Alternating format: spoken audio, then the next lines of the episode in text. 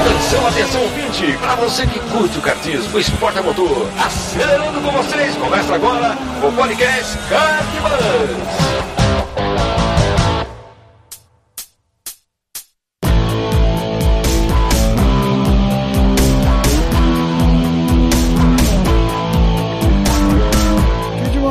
Demais, que demais! Podcast Cartbus começando.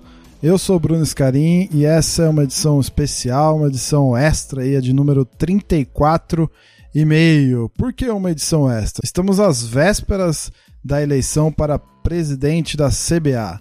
E se você estiver ouvindo esse programa no dia da publicação, dia 18 de janeiro de 2017, no próximo dia 20 acontecerá o, o pleito lá, a eleição de fato. A eleição da CBA é feita através dos votos dos presidentes das federações de automobilismo de cada estado. Então, ao todo serão aí em torno de 20 votos, sendo que um deles é fruto da BPA, que é a recém-criada aí, foi criada no ano passado, a Associação, a Associação Brasileira de Pilotos de Automobilismo, presidida lá pelo Felipe Giafone.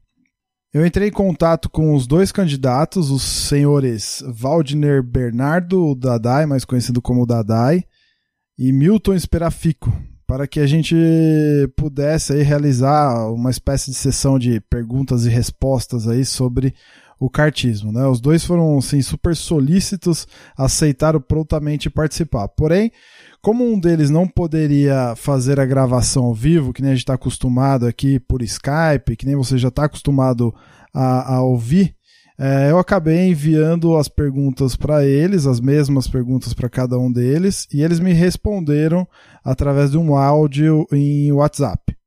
Certo? Então eu enviei 10 perguntas que vocês ouvintes, você ouvinte fez, uh, para cada um deles e aí eles, eles uh, ficaram à vontade para responder cada uma das, das 10 perguntas. Então fica atento aí que a sua pergunta pode ter sido respondida. Certo? Então, a partir de agora, confere aí, eu vou publicar na íntegra a resposta, sem nenhum tipo de corte ou edição, nem tirando é, gaguejadas, espaços, né? Vai estar tá na íntegra do jeito que eles falaram para você poder conferir e comparar é, aí cada uma das respostas, né? Então, assim, é, a, as perguntas foram feitas a respeito do cartismo de uma forma geral, né? E, e, a ordem das respostas vai ser em função do.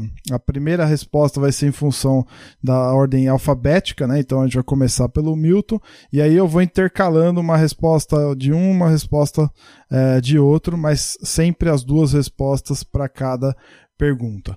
Ok? Confere aí. Vamos lá, primeira pergunta.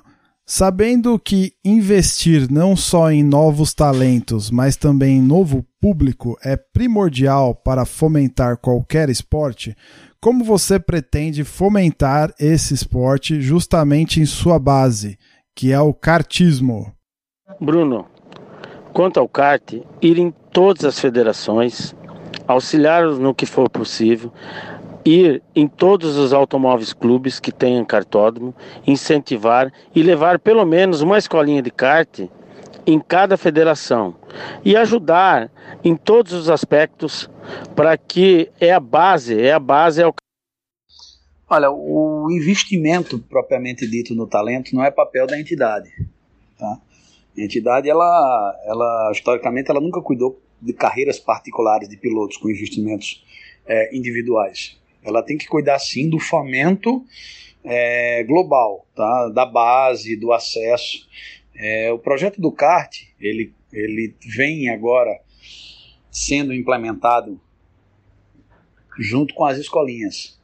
Acho que a escolinha de kart hoje ela é primordial para que para que o fomento de novos talentos aconteça. Que você tem que popularizar a categoria, tornar ela acessível e barateá-la. Ah, a inserção das escolas ela vem bem, vem bem nesse, nesse, nesse, nessa ideia, porque a grande dificuldade hoje é o acesso. Se você vai fazer um treino, um primeiro treino de um piloto, um pai ou um tio leva um, um filho, um sobrinho para treinar, você vai encontrar essa dificuldade, porque primeiro treino você consegue fazer, paga ali um, um mecânico, uma equipezinha que te dê esse primeiro contato, mas daí por diante o cara já vai querer que você adquira um chassi, capacete, macacão, e muitas vezes você faz isso e efetivamente o o menino ele não segue nisso aí. E torna-se caro, um investimento que não é barato. Como a escolinha tem módulos e ela pretende preparar o piloto bem, ensiná-lo efetivamente bem, a gente elimina essa, essa dificuldade de acesso. Então, você aumentando essa base da pirâmide, consequentemente lá em cima você vai ter sim é, mais talentos chegando, né? não só em, em, quantitativo como em qualitativo também. Acho que a, o kart primeiramente passa por essa, essa transformação com essa inserção das escolas. Depois tem uma série de outras medidas que devem ser tomadas é, a título de, de, de, estadual e nacional para que a gente tente baratear cada vez mais a, a atividade do kart no país. Segunda pergunta: como reduzir os custos para alavancar ainda mais a prática do kartismo, por exemplo, impostos de, de produtos e etc. Acho que parte disso a gente começou a responder nessa primeira pergunta, né? Ah, o custo inicial do primeiro acesso, que você, você quando vai praticar, diferentemente de qualquer outra modalidade, né? Fazendo até um paralelo com o futebol, que você vai precisar de uma bola, quatro chinelas havaianas, você vai jogar bola em qualquer lugar. O kart não, ele exige a pista, ele exige os equipamentos de segurança e exige o equipamento em si. Então, o, nós pretendemos implementar escolinha de kart é, em todas as federações do país. Óbvio que nas federações onde a gente tem uma demanda maior, como São Paulo, uma escolinha só não resolve, nós temos que implementar mais. Né? É, o principal, o principal fator que vai fazer com que essa, essa desoneração de custo é esse acesso. Acho que, paralelamente a isso, tem uma série de outras medidas que a gente precisa tomar é, com relação às próprias homologações né, para que a gente tenha efetivamente o barateamento do, desses custos. Né? Você tem aí alguns monopólios que, que efetivamente precisam ser quebrados para que a gente consiga baratear, né? não por culpa da entidade, mas até muitas vezes é, pela falta efetiva de, de, de, concorrência de mercado. Mas a, acho que a CB ela, ela tem que procurar, tem que incentivar essa, essa situação para que essa, esse custo seja reduzido? Bom, primeiro eu tenho que entrar na CBA, mas montar uma equipe boa no CNK. Rubens é um cara bom, deve continuar se eu entrar. Procurar é, homologar peças com um valor menor para que baixe os custos, regionalizar e para que no futuro isso tudo venha diminuir custos para o piloto e que faça-se campeonatos fortes. Terceira pergunta. Existe algum plano de inserir projetos de incentivos fiscais junto à iniciativa privada para fomentar o kart e a sequência da cadeia de profissionalização dos pilotos? Essa não seria uma excelente força catalisadora deste esporte já tão prejudicado pelos altos custos? Sim, projeto é super interessante. Nós temos é, empresas que querem patrocinar, que querem ajudar. Além dos impostos, tentar, junto ao Ministério dos Esportes, é, projetos para todas as categorias, também empresas que vão fomentar e ajudar nesse aspecto. Existe sim. Na realidade, a gente tem que entender quando a gente fala de projeto de incentivo de lei que envolve imposto, isso não é um, uma coisa que a CBA pode por si só fazer. Eu acho que a gente precisa ter representação política uh, fomentar leis, apresentar leis, acompanhar esses processos e tentar fazer com que elas sejam efetivamente é, aplicadas e, e promulgadas. Você precisa ter pessoas competentes em Brasília que façam esse acompanhamento. Porque para a gente ter projetos de incentivo, fora os que já existem hoje, né? O próprio CART, ele é de alguma forma beneficiado com alguns projetos que a CBA já apresentou via lei de incentivo fiscal, imposto de renda no Ministério dos Esportes. Né? Acho que a gente tem uma gama de outras situações que a gente pode buscar. Agora, para que essas leis sejam aprovadas, a gente precisa ter uma representatividade política que faça todo esse acompanhamento. Hoje a gente não tem isso, mas é, é necessário e está dentro do nosso do nosso planejamento ter essa pessoa que possa, de forma ativa, estar em Brasília, é, visitando, é, apresentando, acompanhando e tentando fazer com que algumas, algumas leis sejam contempladas. Como fomentar a divulgação e trazer mais marcas ao esporte? A, a situação, de uma forma macro, hoje, ela não é das melhores. O mundo hoje vive um período de recessão e, consequentemente, os investimentos estão cada vez melhores. É, não só para o kart, mas para o automobilismo de uma forma geral, a gente tem um planejamento que pretende trazer uh, as montadoras e as empresas afins do setor para dentro do automobilismo. É um trabalho que deve ser efetivamente feito por um dos vice-presidentes e que vai ter um acompanhamento de uma empresa especializada com o intuito de trazer essas marcas e fomentar de maneira saudável, né, na, tendo um retorno para essas montadoras, a participação dela dentro das categorias. Mas nós temos que reinventar algumas situações. Acho que o, o patrocínio em si, com o aporte puramente do dinheiro e o uso institucional da marca, é uma coisa que está meio decadente, né? A gente precisa entender efetivamente como é que isso vai funcionar, como é que essas empresas vão se comportar e o que essas empresas querem para os seus clientes em, em termos de retorno de mídia, para que aí sim a gente possa oferecer o produto. Acho que o, o, pela própria situação econômica hoje, a gente tem que, tem que trabalhar com essa engenharia inversa. É, antigamente a gente faria, fazia um projeto, apresentava, buscava e conseguia muitas vezes captar. A, a coisa hoje mudou, a abordagem mudou muito. Né? A gente pretende efetivamente ter esse retorno de, de grandes marcas para dentro do automóvel, principalmente as marcas é, efetivamente é, envolvidas, né, as montadoras. Acho que isso é, isso é passivo de acontecer, depende muito do trabalho que vai ser desenvolvido. A divulgação, eu acho uma das coisas mais importantes. Usar o marketing, promoção, publicidade para divulgar o esporte. Com isso, nós conseguimos mais adeptos e também mais patrocínios para os pilotos. Quinta pergunta. O atual processo de homologação de equipamentos inibe a entrada de novas marcas no mercado de competição? Por exemplo, pneus? Como agilizar e facilitar com segurança esse processo? Quanto aos pneus, parece-me que já tem mais uma empresa que vai ser homologado, já homologou, que é o Piquet. Mas isso é muito importante essa pergunta. Vamos trabalhar para isso, para que tenha mais peças, mais peças homologadas e com custo menor. Eu até concordo que a gente precisa precisa remodelar e rever o nosso processo, não só de homologação, como o processo de acompanhamento. Principalmente se você, você for para a questão chassi mas especificamente você trata de pneu. É, as últimas homologações, inclusive, nós tivemos outros pneus como o Enea Carreira e o Leconte homologados. Agora, essas marcas precisam se fazer representar comercialmente. Eu acho que a MG deve dominar 95% do mercado nacional. Esses outros 5% devem estar com essas marcas em alguns campeonatos estaduais ou, ou pequenos campeonatos, né? Então, não existe dificuldade. O processo de homologação ele é efetivamente simples. Se você pegar e solicitar todo o processo de homologação, você vai ver que ele é objetivo e simples. A documentação necessária é uma documentação da própria empresa, com objeto do que ela efetivamente fabrica, né? É, os quantitativos de, de, de, de, mercadoria que são pedidos é para que você garanta que não aconteça o que já aconteceu antes, onde se homologava é, algum tipo de coisa e o cara ficava detentor daquele, daquele produto, ele não tinha como comercializar para terceiros, entendeu? É, existe essa, essa preocupação em que não se homologue algo que se traga benefício para poucos. A homologação ela tem que ser feita por quem tem condição efetiva de fornecer e pode é, atender a demanda do mercado. Agora, a questão comercial tem que ser respondida por cada empresa. Por exemplo, a NA Carreira e a Leconte, elas homologaram pneu. Por que, é que elas não estão no mercado?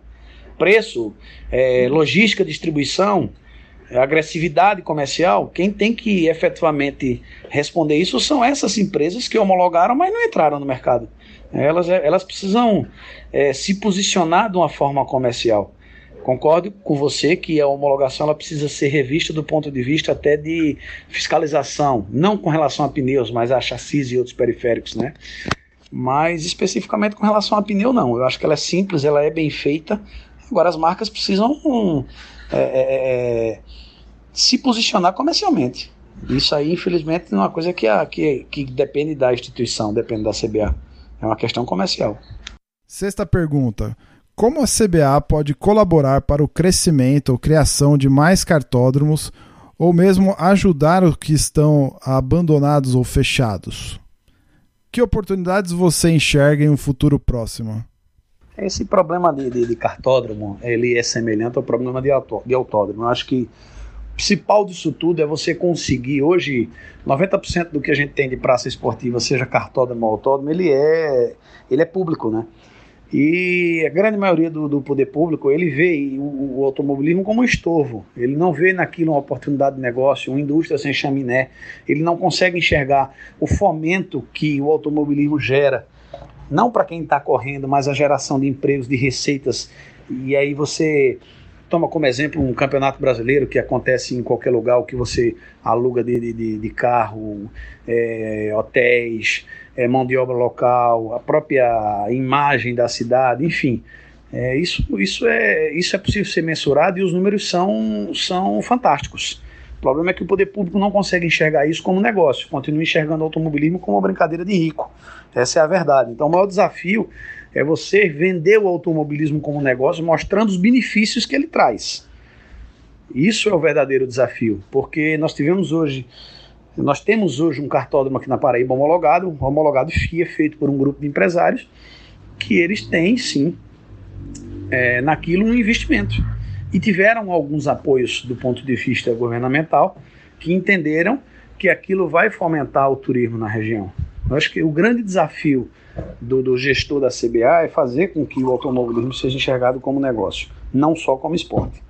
A CBA pode colaborar em muito. E aquilo que eu te falei, indo nos cartódromos, indo nos automóveis clubes, fazendo reuniões, indo nas rádios para divulgar na cidade, falando com os presidentes de federações para incentivar o kartismo local. Não vamos se preocupar só com o kartismo nacional, só em Copa Brasil e brasileiro. Sétima pergunta: quais são os planos de atuação na formação de comissários de prova? Comissários esportivos, nós temos que tratá-los bem, com respeito, mas cobrar deles seriedade e honestidade. Fazer cursos, nesse nós temos que levar para o exterior para melhorar a, e capacitar profissionalmente cada um. Acho que especificamente no kart a gente precisa fazer uma reciclagem geral, né?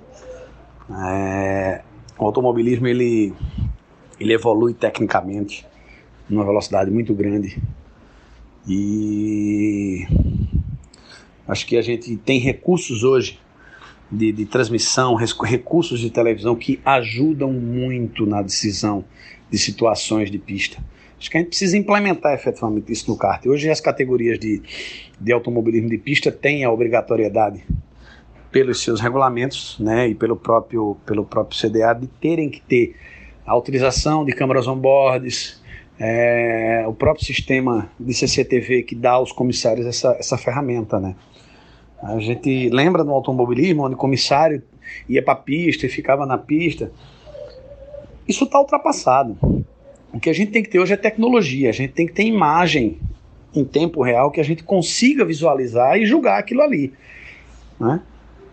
E o que a gente precisa investir não é só na formação dos comissários, mas também na questão de equipamentos que deem essa, essa condição a gente de, de efetivamente ter um, um, um instrumento que nos ajude a fazer os julgamentos das situações. Eu acho que isso é primordial.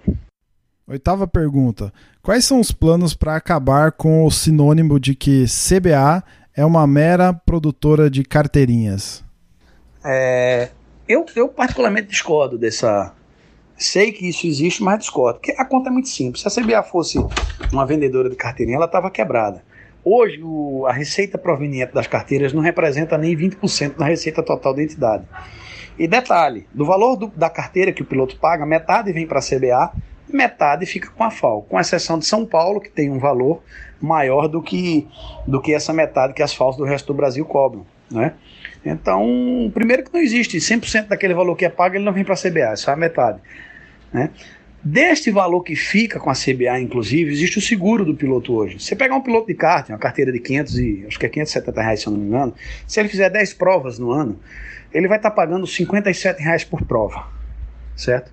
Se esse piloto for no banco e disser, eu quero, eu vou participar de uma prova de kart e queria fazer um seguro, eu, eu duvido que ele consiga fazer um seguro com 57 reais. E ele ali, ele está assegurado. Né? As federações hoje elas têm, elas têm a, a opção, né? não é obrigação, mas elas têm a opção de mandar, nacionalmente é feito, e a gente instrui cada federação para que faça. Cada prova, mandar a relação dos pilotos, é, os pilotos inscritos para a seguradora, para efetivamente o seguro, seguro valer. Então, dificilmente você vai conseguir chegar no seu banco e fazer um seguro para uma prova de carta pagando 57 reais. Então, eu acho que o benefício da carteira é muito maior, certo? Fora isso, a gente pretende na nossa gestão, dessa parte que fica com a CBA, inclusive, reverter para os campeonatos estaduais através de fundos, né, para explicar melhor. A gente vai pegar esse valor é, arrecadado em cada modalidade, criar como se fosse células de, de custo e destinar para aplicação direta para as FAOs que contemplarem mais carteiras e também para as que fizeram menos. A gente quer usar esse dinheiro tanto para é, incrementar o que já existe, como para tentar fomentar quem não tem nada. Volto a dizer, não como forma de pagamento direto. A FAO ela vai mandar para a gente um, uma espécie de um projeto, a gente pode pagar troféu, a gente pode pagar balança, é, cronometragem, enfim a gente, a gente vai devolver, de certa forma, isso que a gente recebe para os próprios pilotos. Então, é, como é que você vai taxar que a entidade é vendedora de carteirinha se basicamente esse dinheiro nem é representativo dentro da receita e, e efetivamente o que vem, só o seguro leva praticamente esse valor? Os planos para acabar com a CBA, para parar de falar que ela só é uma, uma mera produtor de carteirinhas, é fazer o que eu te falei trabalho, muito trabalho, divulgação, começar em todos os cartódromos, em todas as federações, em clubes, falar com os pilotos, mostrar para ele o trabalho que a CBA vai fazer e eu tenho certeza que a carteirinha vai ser realmente um detalhe. Nona pergunta: Quais são os planos para aproximar e realmente estabelecer a CBA como organização de apoio ao automobilismo? Planos para aproximar realmente, estabelecer CBA como organização de apoio ao automobilismo. É isso que eu falei. Apoio aos automóveis clubes, às federações, aos pilotos, organizar os torneios que a CBA organizar, organizar com afinco incentivar os promotores, acompanhar os promotores, cobrar dos promotores o que tem de melhor. Acho que com relação ao kart, essa, essa promoção já existe, né? Os três principais campeonatos de karts no Brasil são feitos pela CBO. Acho que a gente precisa, pelo contrário, é abrir para que a gente tenha a participação de alguns promotores e, e, e, melhorar mais ainda a promoção desses campeonatos, seja através de transmissão, de captação, de prêmios, enfim. Acho que no kart isso efetivamente existe, né? A CBA ela é a promotora dos campeonatos de kart. A gente precisa profissionalizar mais isso. Acho que isso sim está faltando e precisa ser feito. Décima pergunta e última. Atualmente existem centenas de ligas amadoras espalhadas pelo Brasil que organizam campeonatos de kart amador, de aluguel, não raros, maiores que os campeonatos oficiais. Qual a importância desse movimento no fomento do kartismo? Existe algum plano de apoio sem burocratização? Olha, estatutariamente a CBA ela ela pode reconhecer as ligas, desde que elas, elas, elas tenham toda a documentação legal. Hoje existe uma liga em São Paulo, por exemplo, reconhecida, né? assim como a Associação de Pilotos foi reconhecida. É, existem documentos para isso, são documentos é, de ordem estatutária que, que para se mudar qualquer coisa desse tipo se requer é, uma assembleia. Você não tem como presidente a possibilidade de sair mudando um, um monte de coisas feito muita gente fala. A gente fala, não, porque o próximo presidente da CBA deveria abrir os votos para os pilotos. Isso é estatutário, só quem muda isso é a Assembleia Geral. E tantas outras coisas que são pedidas e são faladas que, que, que são estatutárias. Não é o poder do presidente. O presidente ele é um executivo, ele não é o legislativo. Os legislativos são são os presidentes de federação. Pode ser mudado? Pode, mas isso é um movimento que tem que ser, tem que ser levantado até nas próprias FAOs, né? do, do, movimento que eu falo do, dos pilotos passarem a votar. Né? É um dos pleitos. Né? Com relação a essas ligas, eu, eu acho que não deixa de fomentar. Né? O grande, a grande questão dessas ligas, e muitas vezes a gente vê não só ligas como esses campeonatos organizados aí de forma amadora, é que muitas vezes para atender os, os pré-requisitos mínimos de segurança, é, eles não fazem. Então a coisa funciona muito bem quando tem um acidente você não tem é, os instrumentos necessários ou pessoas capacitadas para atenderem aquela demanda. Então isso acontece com muita frequência. Vai não vai a gente vê situações desse tipo que, por serem ligas e por não terem a, a devida cobrança do que se deve ser feito, é, Muitas vezes a gente passa por situações, principalmente de segurança, que, que deixam esses pilotos, digamos assim, né, à mercê disso aí. Acho que isso é uma coisa que tem que ser muito bem, bem, bem vista, estudada, analisada caso a caso, né? Porque se você tem locais onde a federação cumpre seu papel, onde a federação é parceira, onde ela fomenta, é, não tem por que você estar tá criando ligas e indo de encontro a isso. Né? Acho que um grande, grande fator desses campeonatos, eu acho que você colocou campeonatos de indoor, se eu não me engano, né? que, que acontecem e são muito maiores do que campeonatos de indoor oficiais, é, é a, a falta de critério, a falta de, de, de, de de organização do ponto de vista de segurança. Você vai para campeonatos desse tipo, é, os fios de você vai encontrar, alguns sim, muito bem organizados, mas outros você não vai encontrar ambulância, não vai encontrar a segurança necessária. Né? Muitas vezes a gente costuma olhar só o lado promocional, quantidade de pilotos, mas o lado operacional e principalmente a parte de segurança é deixado um pouco de lado. Então, a, a, as, as federações e a confederação são tidas como chatas porque pegam muito em cima disso. Né? E muitas vezes essas, essas ligas se formam porque esse tipo de procedimento ele não é barato. Você fazer um campeonato hoje com toda a regulamentação necessária custa grana, né? E aí as pessoas usam desse artifício muitas vezes para fugir dessa, dessa exigência legal.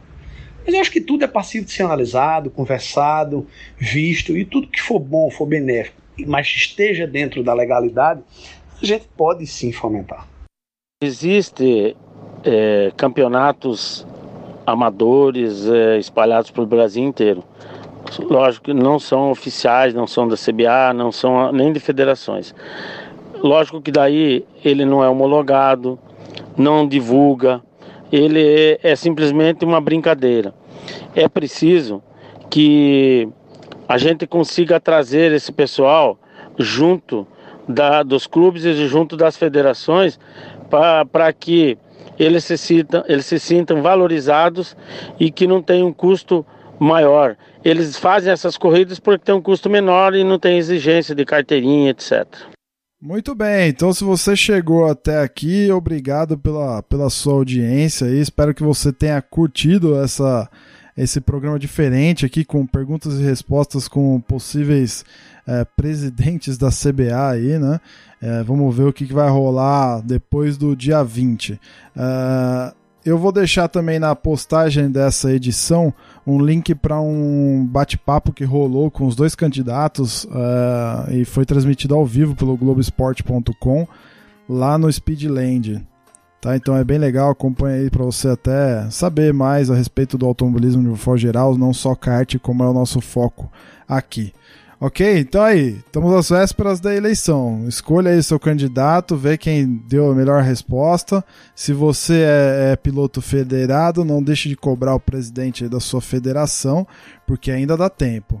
E compartilha aí, compartilha para mais pessoas que gostam do nosso esporte e saber aí o que, o que vem pela frente do próximo presidente da CBA. É isso, valeu, a gente se encontra na próxima edição, a de número 35. Falou!